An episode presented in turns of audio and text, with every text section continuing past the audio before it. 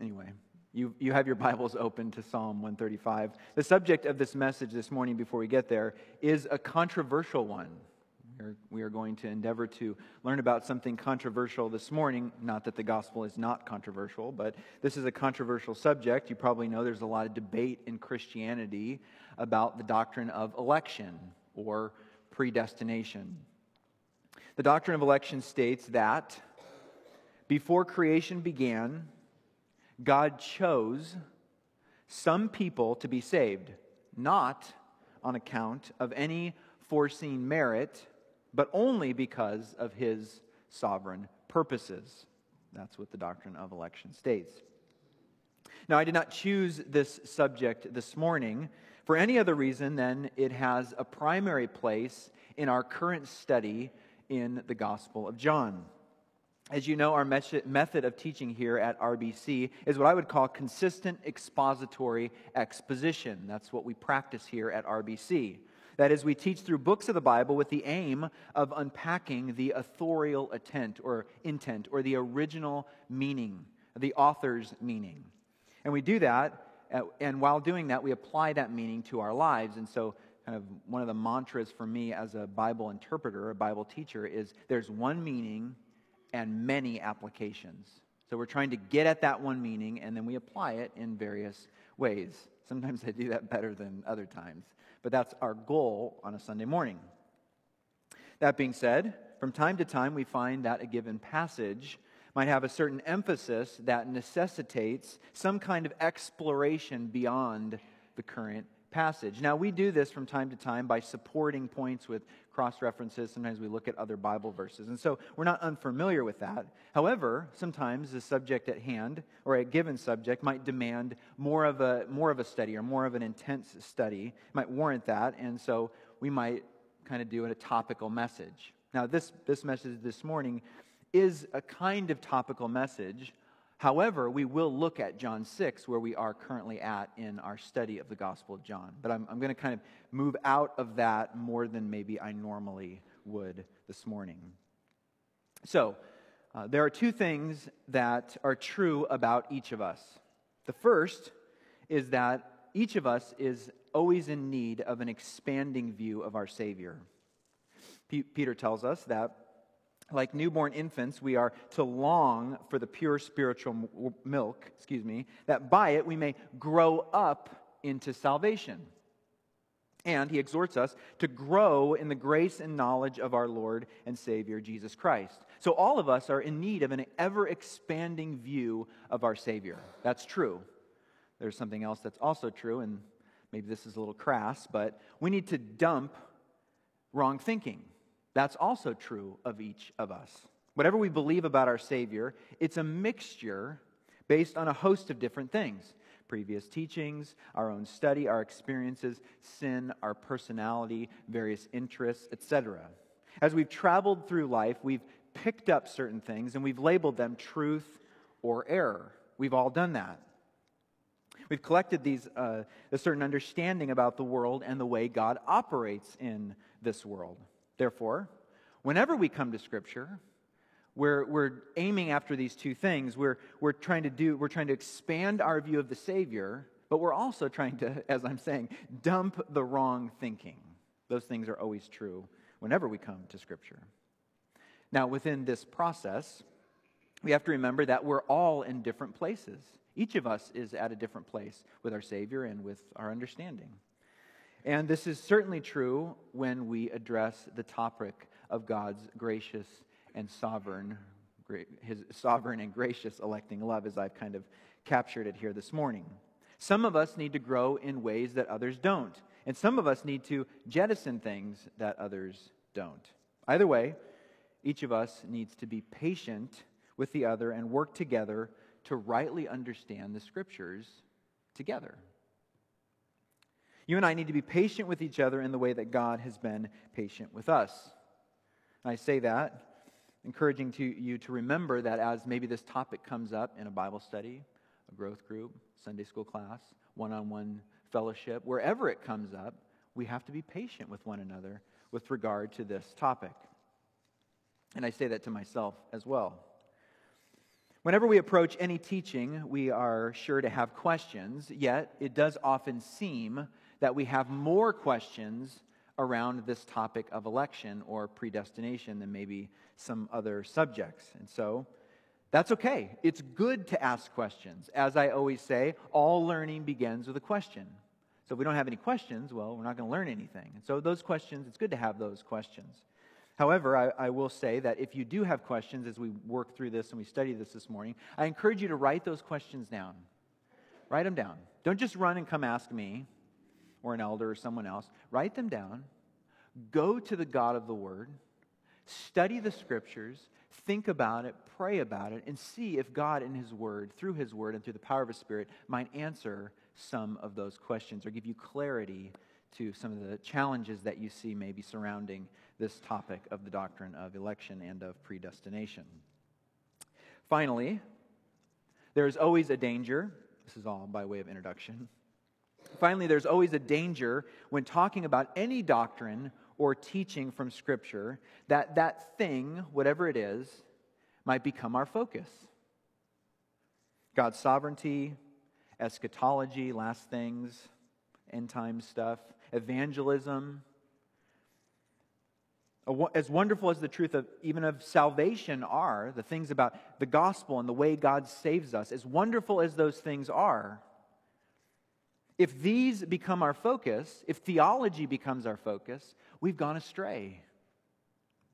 Whenever, whenever we study anything from Scripture or anything about God, our focus must be primarily on the Savior, not on our salvation. Yes, salvation and the various elements of the gospel are glorious. They are absolutely glorious. But even these are lesser than our Savior. We cannot raise the work of God above the person of God. We must remember we worship the Savior by reflecting on His work. So, reflecting on His work, in reflecting on His work, we are worshiping Him.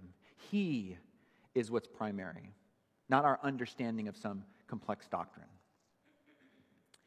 Therefore, the purpose of this study is less about understanding and I hope more about worship. I hope in the end that understanding this uh, makes us better worshipers of our God. That's my goal here this morning. I guess that's always our goal. Therefore, with all these things in mind, I'd like us to begin with a broad view, a broad view of God's sovereign and gracious electing love in Scripture. Excuse me. Now, I will warn you this morning that I'm going to challenge you to look at a number of scripture passages. I know we don't often do that here, kind of stay central in one passage, but I am going to challenge you to kind of look around in your Bible and follow along with me, although I will provide some aids this morning by putting some verses up on the screen, or at least the addresses, so you'll know at least where we're going this morning. Um, it's my hope, of course, that you would look up those verses and that you'd kind of follow along with me. Um, and so I hope that you would do that. Now, I've already asked you to turn to Psalm 135, and so I've already kind of cheated a little bit because you're already uh, in our beginning verse. So let's begin then with Psalm 135, verses 5 and 6, which says, For I know that the Lord is great, and that our Lord is above all gods. Whatever the Lord pleases, he does, in heaven and on earth, and in the seas and all deeps. This passage declares that God is great. He is an exalted God, and He is above all gods. And the reason He is so great, as the psalmist says, is that He does whatever He pleases, wherever He pleases, wherever He wants, in heaven and on earth, in the seas and all deeps. From the highest place to the lowest place, God does whatever He wishes. And so He is great. The second verse I want you to look at is Exodus 33 19. Now, I have this one on the screen for you. Um, kind of go to every other one here. In this passage, as you know, Moses asks God to show him his glory. That's the context of this passage. God responds by saying that all his goodness will pass before him. All God's goodness will pass before Moses. The verse says, And he said, I will make all my goodness pass before you and will proclaim before you my name, if you were with us last week, the Lord, or Yahweh, his covenant name. And then he says, And I will be gracious to whom I will be gracious, and I will show mercy on whom I will show mercy. Notice, God's goodness is described or further explained with these words, with this phrase I will be gracious to whom I will, I will be gracious, and I will show mercy on whom I show mercy. This is how God captures his glory and his goodness by saying, by giving us this phrase.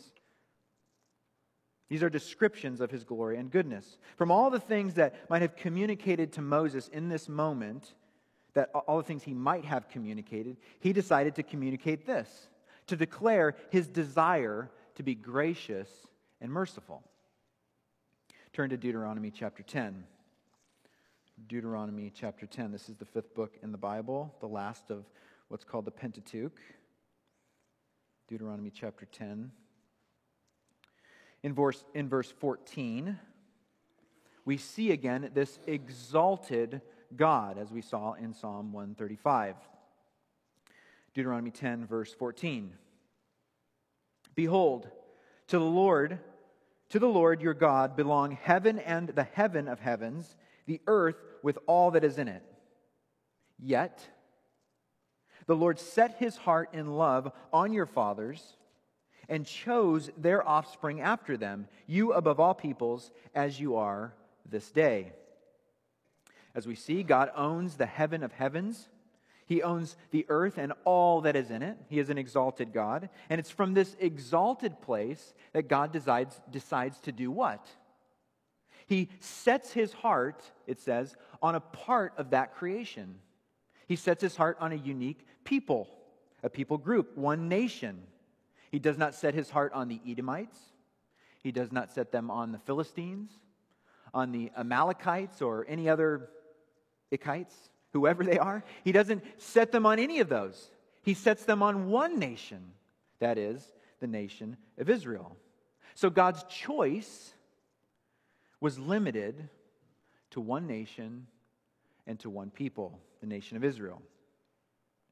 Next verse, Jeremiah 1 5. This one is on the screen for you. It's a small one, short one. Jeremiah 1 5 says, Behold, he's speaking to Jeremiah, God is, Behold, I formed you in the womb, be, excuse me, before I formed you in the womb, I knew you, and before you were born, I consecrated you. I appointed you a prophet to the nations. This is, of course, a statement regarding Jeremiah's purpose, namely, that he would be a prophet to, of God. Notice that God says that he knew him before he was born, before he was formed. God has a personal knowledge of Jeremiah prior to his existence. And God consecrated or set him apart for a special purpose. Now, what does it mean to be consecrated? What does that mean? Well, something that's consecrated is removed from common use and set apart for a special purpose. That was Jeremiah. God, with special knowledge, chose Jeremiah for a special purpose. I really like the way the Christian Standard Bible translate this, this verse. They make it very clear. It's a good translation. It says, I chose you before I formed you in the womb. I set you apart before you were born. I appointed you a prophet to the nations. So let me quickly summarize all of these kind of Old Testament, all these Old Testament verses. First, the Lord is an exalted God who wills, desires to be gracious and compassionate. And as an exalted God, nothing can hold him back. There's nothing that can thwart the will of God and that will is to bestow grace and mercy on whoever, whoever he wills. God's grace and compassion or mercy is not shown to everyone. As we learned, God shows his special grace and mercy on one nation, one people group, Israel, and even more specifically on one man, Jeremiah. All of this demonstrates that God's mercy and love is not initiated by anyone else. Not the nation of Israel or not any other person. As the exalted God, it is God and God alone who decides on whom he will bestow his grace and mercy. Finally, God's love is initiated by one thing and one thing only his holy desire, his will, his perfect knowledge and perfect will. That's what initiates his love. So, these are some Old Testament verses. Let's move to the New Testament, and then finally we'll make our way to John 6. But I want to look at some New Testament verses first. Now, now that you're a little warmed up looking in your Bibles, right? The fingers are moving a little bit. Uh, now, what I'm going to do is I'm just going to post the addresses on the board. And so at least you'll know where we're going so you can know which verses we're going to look at to make it as easy as possible for you. But these verses are too long to put on the screen, this, it'd be just too small. So uh, I trust that you can follow along. The first one is Ephesians chapter 1, verses 3 through 6. Ephesians chapter 1.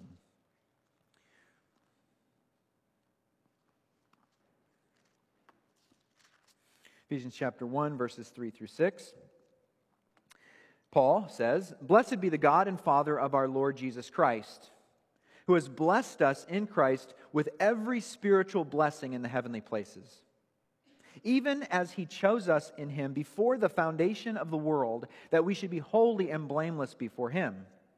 In love, he predestined us for adoption to himself as sons through Jesus Christ, according to the purpose of his will to the praise of his glorious grace with which he has blessed us in the beloved. Now, of course, I know you want to you want me you yeah, you want me to take note of I think I'm saying that right. The fact that Paul says we're chosen before the foundations of the world. Yes, it's in this text. That we're chosen before the foundation of the world and that the Father predestined us for adoption. But notice the blessings that come as a result of God's choice. It just heap on, God's heaping on the blessings um, of, uh, for us. He heaps spiritual blessings on us. We receive every spiritual blessing. I'm not sure what that means, but wow. Every spiritual blessing we receive. We are holy and blameless. We are adopted into his family. All of this is ours Based on what condition? What did we do to receive this spiritual stockpile? Nothing. We did nothing to receive this. Why does God heap these blessings on us? Well, Paul says, according to the purpose of whose will? God's will, of His will. Which is why he explodes into praise in verse 5. All Paul can say at that point is to the praise of his glorious grace. It's all in God. That's all he can do is worship his God. Look down at verses 11 and 12. In him, we have obtained an inheritance, having been predestined according to the purpose of Him, again, according to the purpose of Him who works all things according to the counsel of His will, so that we who were who were the first to hope in Christ might be to the praise of his glory. Again, we have more spiritual blessings. Here we have the inheritance. And why has God given us such an inheritance? According to the purpose of him who works all things according to the counsel of his will. Now, I know all things here means all things. We say that all the time. It does certainly mean all things. The context, though, the central idea are the things of salvation. So Paul's talking about. The central idea is God's electing choice of the believer. And all of this is to is, is according to the counsel of God's will. Look at Romans 8. Got to go to the left. Romans 8 or up, I guess if you're on a screen. Romans 8 verses 28 through 33. We looked at this passage last night if you were with us for the service. Romans 8, verses 28 through 33. And we know that for those who love God, all things work together for good, for those who are called according to his purpose. Interestingly, Paul here is going to use election as a comfort for the believer. Again, verse 28 all things work together for good. Well, how does Paul know that all things work together for our good? How does he know that? How can he say that? Well, the only reason he can say that is because of the doctrine of election. And that's why he goes on and he mentions that here in the following verses. It's because, verse 29, for, so he's further explaining what he just said, all things work together for good, for, let me explain that, for those whom he foreknew.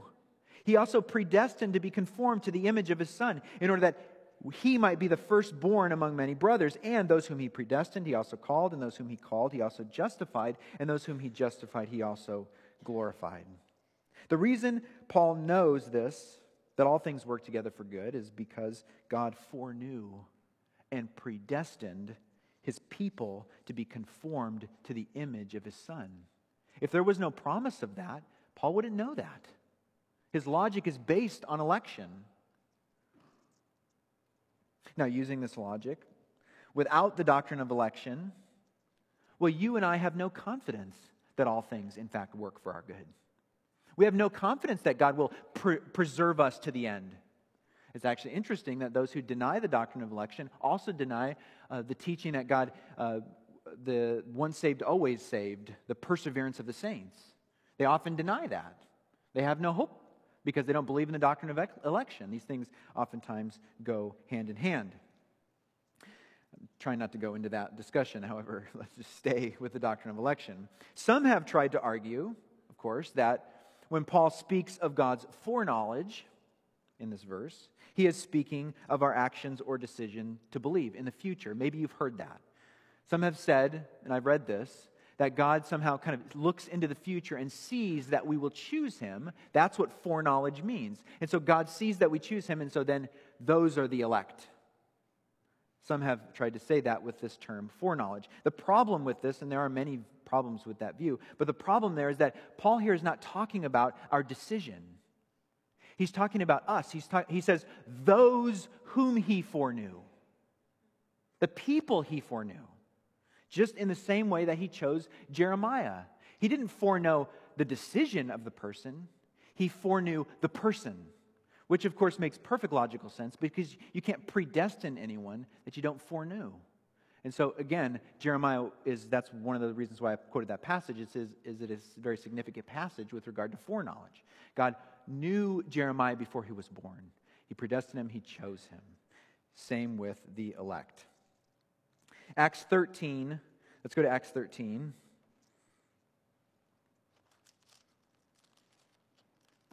This is our next verse.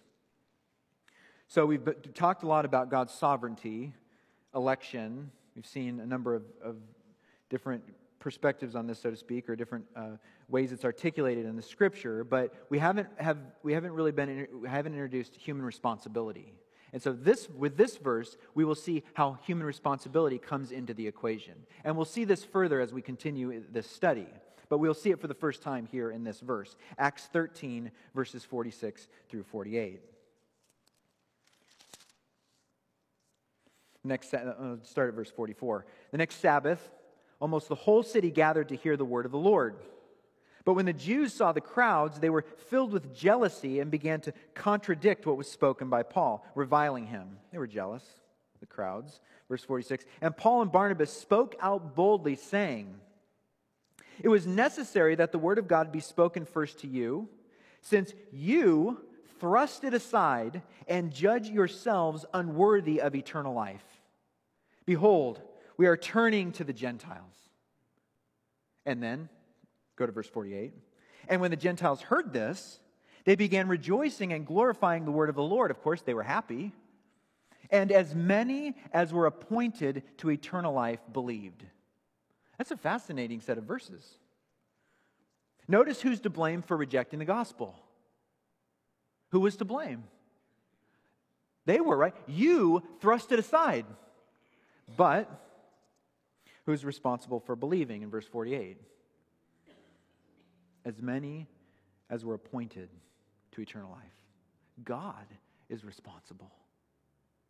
Both are here in this one verse.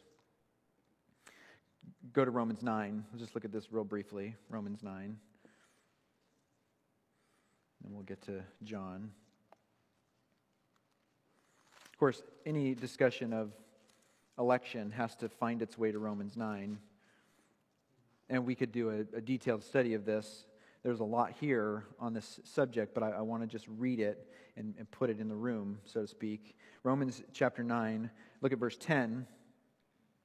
And not only so, but also when Rebekah had conceived children by one man, our forefather Isaac, though they were not yet born and had done nothing, either good or bad, go down to verse 12, she was told, The older will serve the younger.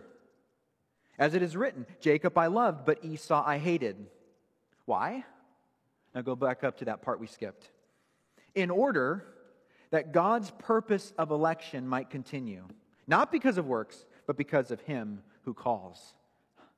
I don't know how it could be any clearer in Scripture.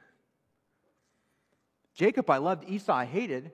Well, then there has to be injustice with God. How could God hate someone? Verse 14. What shall we say then? Is there injustice on God's part? By no means, which is the strongest way of saying absolutely not. No way possible can there be injustice with God. God is always just. He is the exalted God who does whatever he wants. And what is it in his character and nature to be? Well, notice what Paul does. For he says to Moses, here's the verse we already quoted from the Old Testament I will have mercy on whom I have mercy, and I will have compassion on whom I have compassion.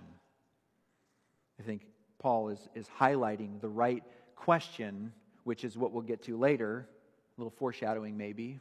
Why would God choose anyone? And then go down to verse 21. Has the potter no right over the clay?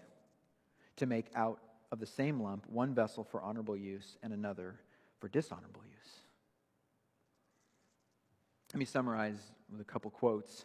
The first is from, from Wayne Grudem in his book, Bible Doctrine. He says this The New Testament presents the entire outworking of our salvation as something brought about by a personal God in relationship with personal creatures. God's act of election was neither impersonal nor mechanistic, but was permeated with personal love for those whom he choose, chose. Excuse me. George Zemek writes Election on the part of God in eternity is the source from which the process of salvation springs, and it is the ultimate reason for the salvation of man. They are chosen by God unto salvation. The Bible is exceedingly clear on the basis of election. It is not found in man nor what man does, but it is found in who God is and what he has done. Now, let us turn to John 6. I know I'm moving fast. I have a lot here and I want to try to get, get through it. So I hope you're following along here. We're moving to John 6 now, and here we're going to see God's sovereign and gracious God's sovereign and gracious electing work through Jesus. Now, some of this we did cover this last week, so it should be familiar with you with this or with you uh, this morning. And so I'm not going to. There's a lot of verses here. I'm just going to highlight this idea of, of again God's sovereign and gracious electing love in this passage and through Jesus. Uh, as we start, we know this bread of life speech from Jesus is delivered the day after Jesus fed the 5,000. As the section begins, the crowds are searching for Jesus. They can't find him, they don't know how he got across the sea.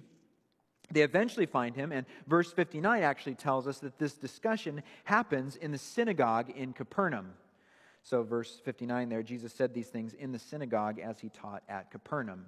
When exactly this discussion moves into the synagogue, or if the whole thing is in the synagogue, I'm not sure. It doesn't say but we do know that this happens in the synagogue. Jesus warns the crowd of superficial belief in verse 26. Jesus answers them Truly, truly, I say to you, you are seeking me not because you saw signs, but because you ate your fill of the loaves. He expands the thought in verse 27 and tells the people to not work for the food that perishes do not work for the food that perishes, but for the food that endures to eternal life, which the Son of Man will give to you. To work for food that spoils, food that perishes, is to pour our efforts, pour your efforts into things that don't align with God's efforts. In verse 15, for example, uh, it says, Perceiving then that they were about to come and take him by force to make him king, Jesus withdrew. The crowd had, they were, they were seeking for food that perishes in seeking a materialistic king. They didn't understand why Jesus came. You might remember the woman at the well who only desired an endless supply of water. She didn't want to return to the well to fetch water. Again, these are, this, is a, a, uh, this is food that perishes. Worldly kingdoms, uh, a well that doesn't run out of physical water. This is food that perishes. What Christ is exhorting the crowds and us to do is to seek the food that endures to eternal life. And it's this food that is the focus of the speech in this section.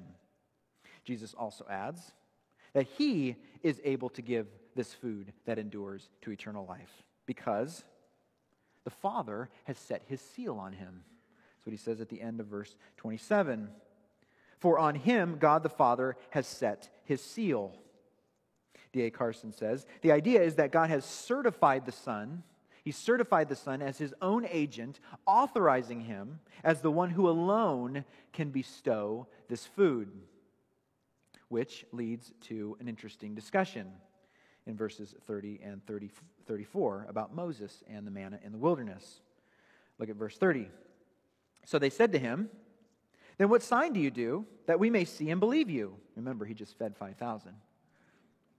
What work do you perform? Our fathers ate the manna in the wilderness, as it is written, He gave them bread from heaven to eat. Jesus then said to them, Truly, truly, I say to you, it was not Moses who gave you the bread from heaven, but my Father gives you the true bread from heaven. For the bread of God is he who comes down from heaven and gives life to the world. So you see, they only see a miracle worker, while they, they see Jesus as a miracle worker or a potential king. That's all they see. They fail to see Jesus as, as the Son of God who perfectly expresses the words and the will of the Father. They're curious about Jesus, but they only want him for self serving reasons. They don't see him as the exalted God, the bread that comes down from heaven. So, they are not connecting the dots, and so Jesus is very explicit in verse 35. He says, I am the bread of life. I am the bread of life.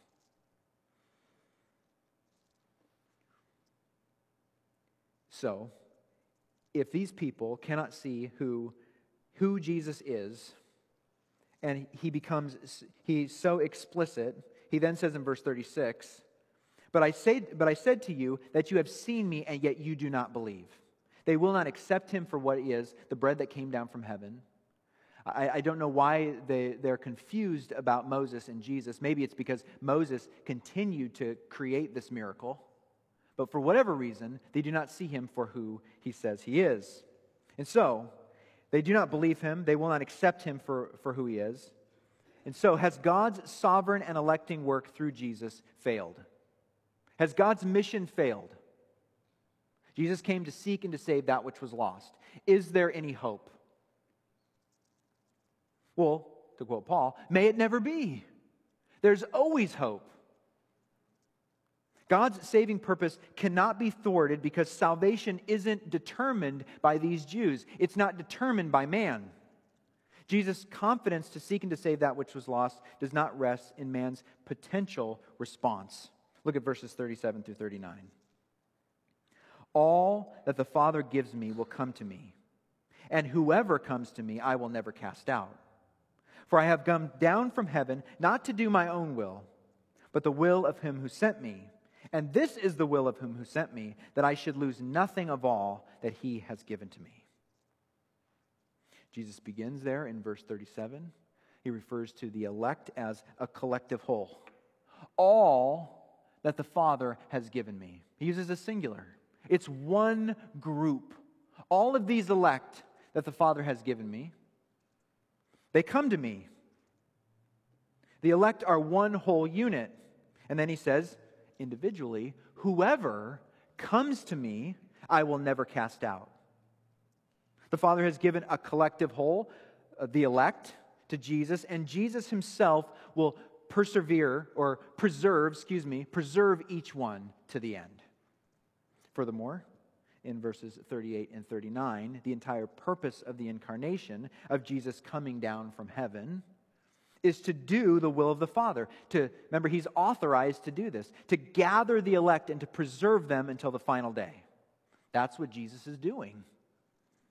Here we see, as we did earlier, but of course with some more specifics here, that there exists a group of people who have been given by the Father to the Son.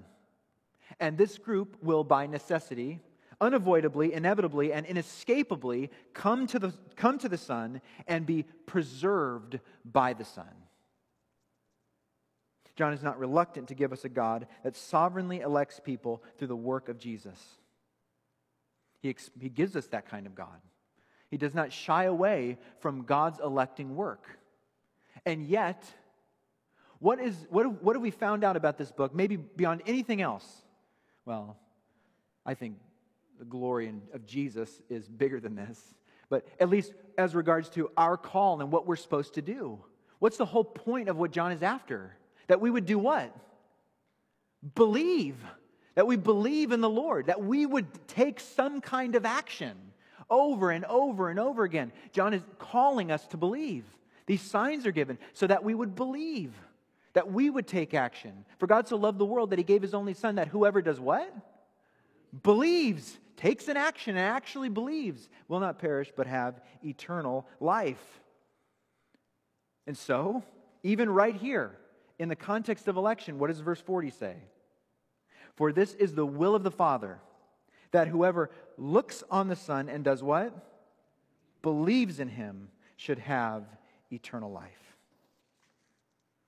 God's electing love and human responsibility, belief. Just like Paul said to those Jews, you rejected it, but God appointed those to believe. Verse 41, I suspect John has one foot in the past when he writes as a result of this. So the Jews grumbled about him. That sounds familiar. If you're familiar with that Exodus story, you know how often the Jews grumbled at Moses. Well, here, they have the same spirit as their fathers and so they grumble. Yet this time, they're not complaining about the type, they're complaining about the antitype, the fulfillment of that manna that Moses had, the true bread that came down from heaven. Yet again, even though they grumble, there is hope. Verse 44 No one can come to me unless the Father who sent me draws him. That's a powerful statement. No one can come to me unless the Father who sent me draws him. And I will do what? I will raise him up on the last day. If you're unaware of R.C. Sproul's wonderful explanation of this verse in his book, Chosen by God, I would certainly commend it to you. If you haven't read that, I would commend that book to you. I'm going to use some of his stuff here to explain this verse. He does such a terrific job explaining it. Notice here first that Jesus uses a universal negative. The words no one are all inclusive. They allow no exceptions. And the next word is very critical. critical. No one can. Jesus is speaking of ability, not permission. How often do we exasperate our kids? What do they say? Can I have a drink of water? I don't know. Can you? Isn't that what we say? The issue is not ability, it's permission. That's what they're after. So they respond with, May I have a, glass of water? We're helping them along the path. I don't know who that helps, but we feel better about ourselves. In verse 44, Jesus is not saying, No one is allowed to come to me. That's not what he's saying. He is saying, No one is able to come to me. Jesus is speaking of the ability to come to him, to believe in him. And the next word is very important unless unless, which is a necessary condition. It simply means that something must happen before something else happens. That's what that word means, unless. You don't get your driver's license unless pass the driver's test. You don't leave the hospital bed unless Unfortunately, the doctor lets you leave. Well, you don't come to Jesus unless the Father draws you. It's a necessary condition.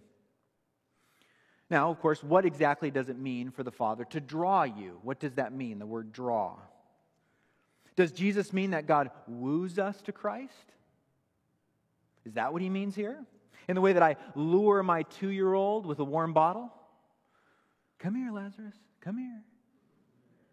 Well, what happens when Lazarus says, I don't want that. I want to romp on the couch? And so Lazarus rejects my bottle and he runs over to the couch, and now the couch is a gymnasium.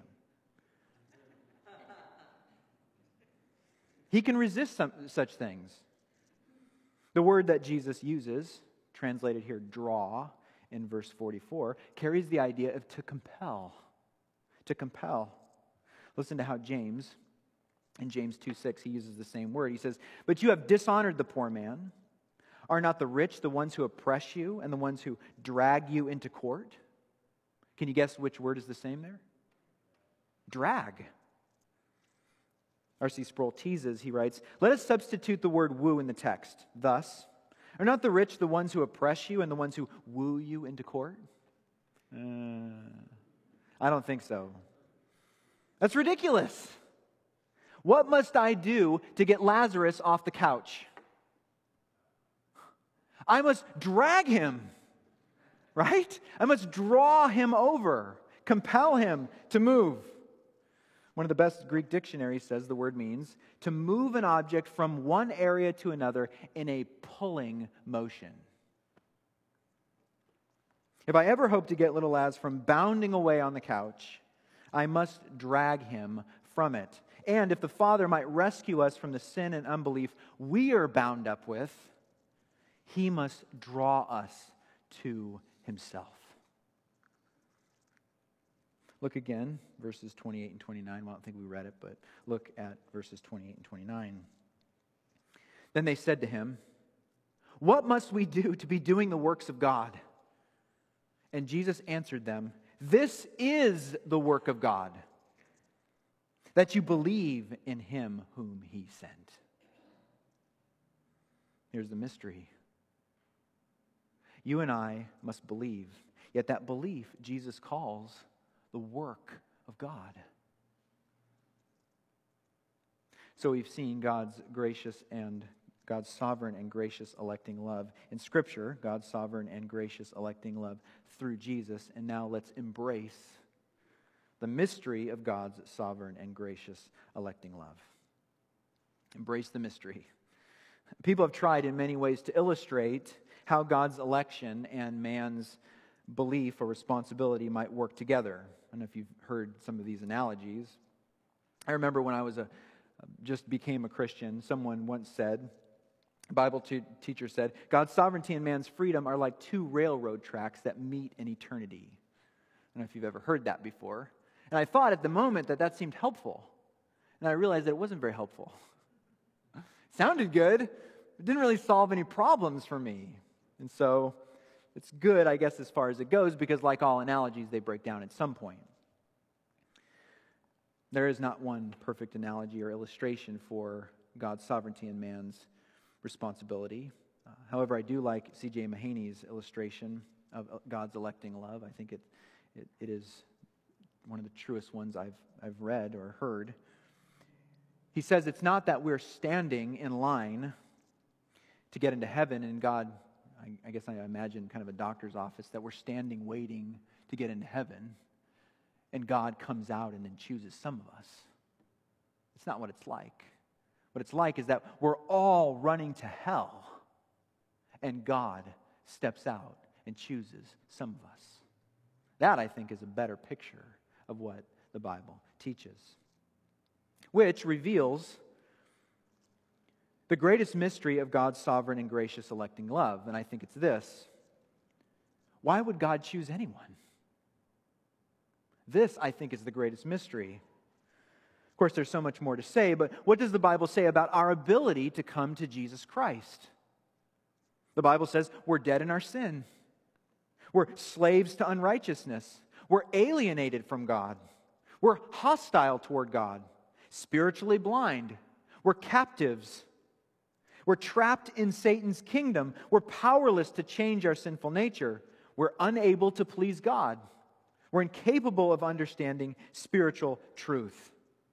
Why in the world, or what in the world, would God want with me? You've probably been to Calm. It's our kind of local zoo. It's not really a zoo, but it's kind of like a zoo. Maybe you've been there. They have that, that, that exhibit of the California condor.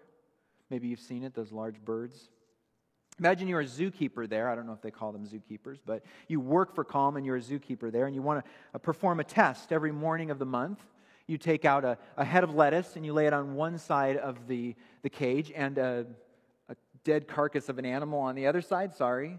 You, a dead carcass on the other side. And you get out your clipboard and you watch every morning.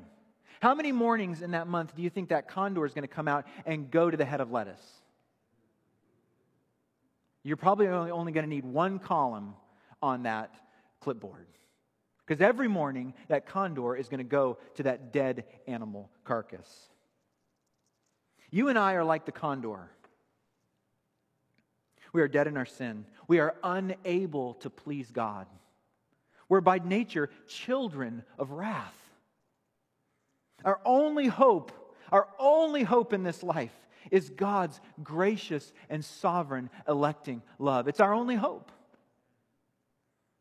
Whatever mystery we choose to ponder about this topic, whatever mystery it is, this is the one we must ponder above all others. Why me? And it's out of this mystery that humility must rise. I know it's cliche to say out of the ashes of this mystery humility must rise. But it's true. I mentioned R.C. Sproul's book, Chosen by God. There's another one I would commend to you by J.I. Packer. It's Evangelism and the Sovereignty of God. It's another terrific book. J.I. Packer's Evangelism and the Sovereignty of God. Packer writes A God whom we could understand exhaustively and whose revelation of himself confronted us with no mysteries whatsoever would be a God in man's Im- image and therefore, and therefore an imaginary God.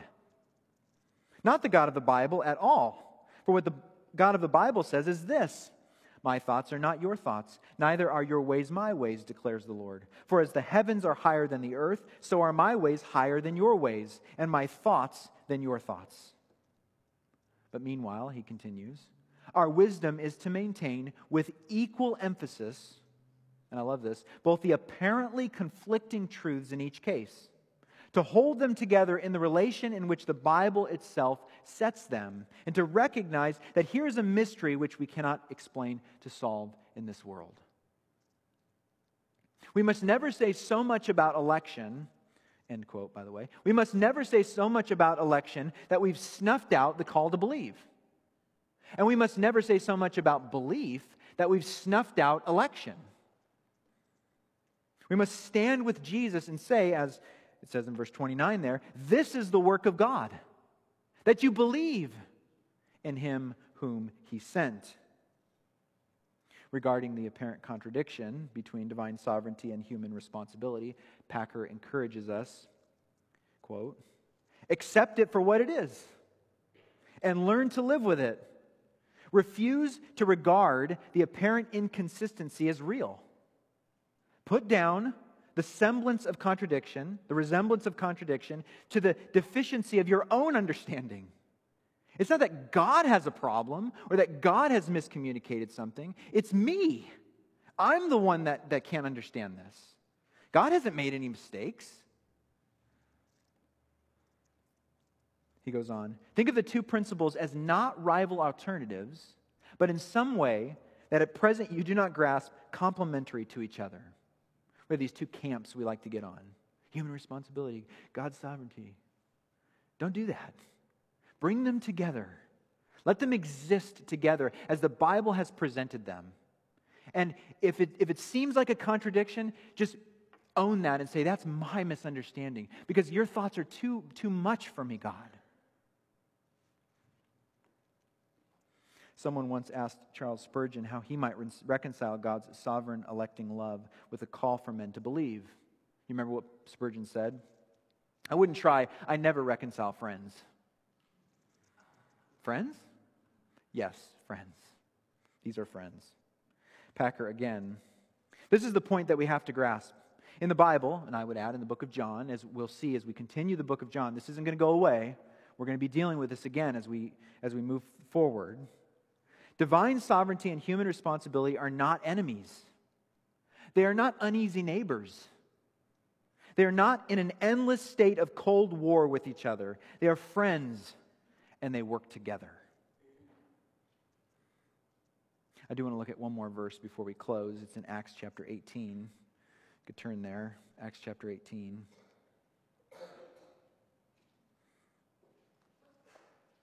Bless you.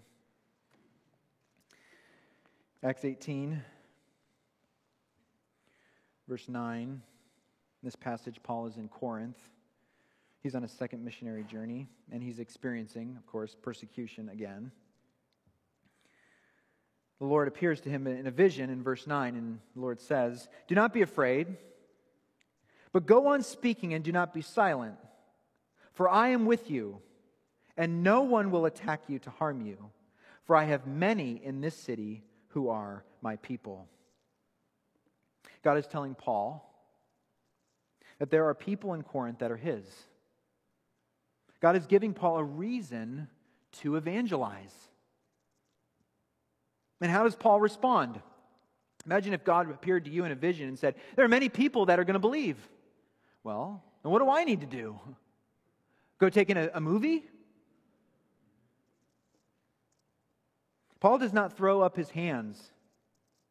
Does the, knowledge of, does the knowledge that God has an elect in Corinth dissuade Paul from sharing the gospel? Look at verse 11. And he stayed a year and six months teaching the word of God among them. This is, Paul was in Ephesus for over two years, two years, a little longer, and here is a year and a half. He was here a very long time when you think about all that Paul did. And yet he knew that many in this city would believe and be, be God's people.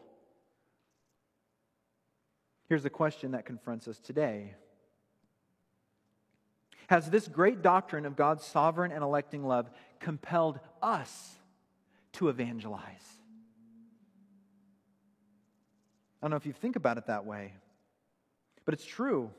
Has the knowledge that God has many in this city many in Bakersfield, California, who are God's people, has that compelled us to speak to our neighbors, to speak to our coworkers, to speak to our family, to speak to strangers about God's sovereign and gracious electing love. I'm not sure what you thought about the doctrine of election when you came here this morning. Maybe you came this morning despising it. Maybe you're one of those. I don't know. Maybe you walked in thinking that it's contrary to your experience. It's contrary to what you, what you see in the Bible about the call to believe. And you've rejected it. I do realize that change takes time.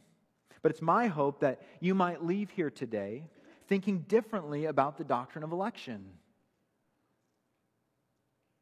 That, as, as I said earlier, your view of the Savior might have expanded, and you've laid aside maybe some errors you've picked up along the way.